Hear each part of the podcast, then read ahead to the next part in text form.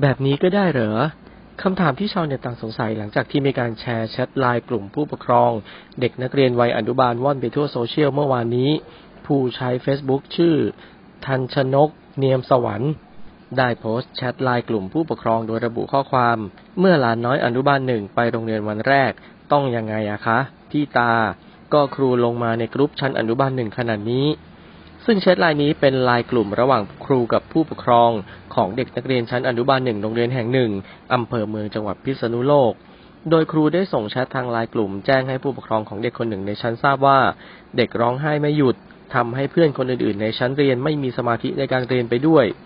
โดยคุณครูยังบอกอีกว่าวันต่อไปไม่ต้องให้เด็กมาเรียนร่วมกับเพื่อนในชั้นก็ได้ ถ้าร้องไห้ไม่หยุดแบบนี้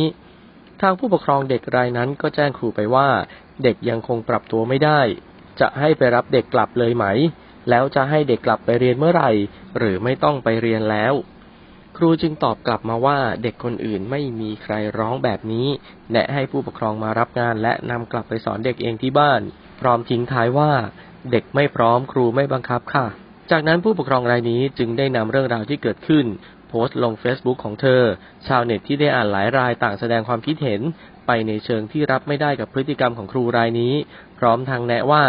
หากครูยังไม่พร้อมสอนเด็กแบบออนไซต์ ก็ให้กลับไปเตรียมสอนแบบออนไลน์แทน บางก็บอกว่าไม่ใช่เด็กหรอกที่ไม่พร้อม เป็นครูเสียเองมากกว่า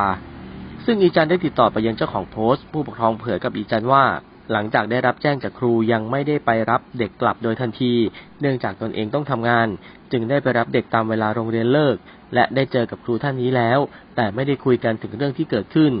และยังเผยอีกว่าตอนที่เจอหน้าเด็ก เขาก็ดูสดใสตามปกติกำลังเล่นของเล่นอยู่ จึงได้ปรึกษากันภายในครอบครัวว่าคงไม่ให้ลูกเรียนที่นี่แล้ว และจะทำเรื่องย้ายให้ไปเรียนที่อื่น เพราะไม่สะดวกใจที่จะให้ลูกเรียนที่นี่อีกต่อไป เบื้องต้นทางผู้ปกครองได้ส่งแชทไลน์ดังกล่าวไปให้กับผู้อำนวยการโรงเรียนแห่งนี้แล้ว แต่ตอนนี้ยังไม่มีคำตอบจากทางโรงเรียนว่า จะมีแนวทางดำเนินการกับครูท่านนี้หรือไม่อย่างไร หากมีความคืบหน้าอีจันจะรีบนำมาอัปเดตให้ทุกคนทราบกันต่อไป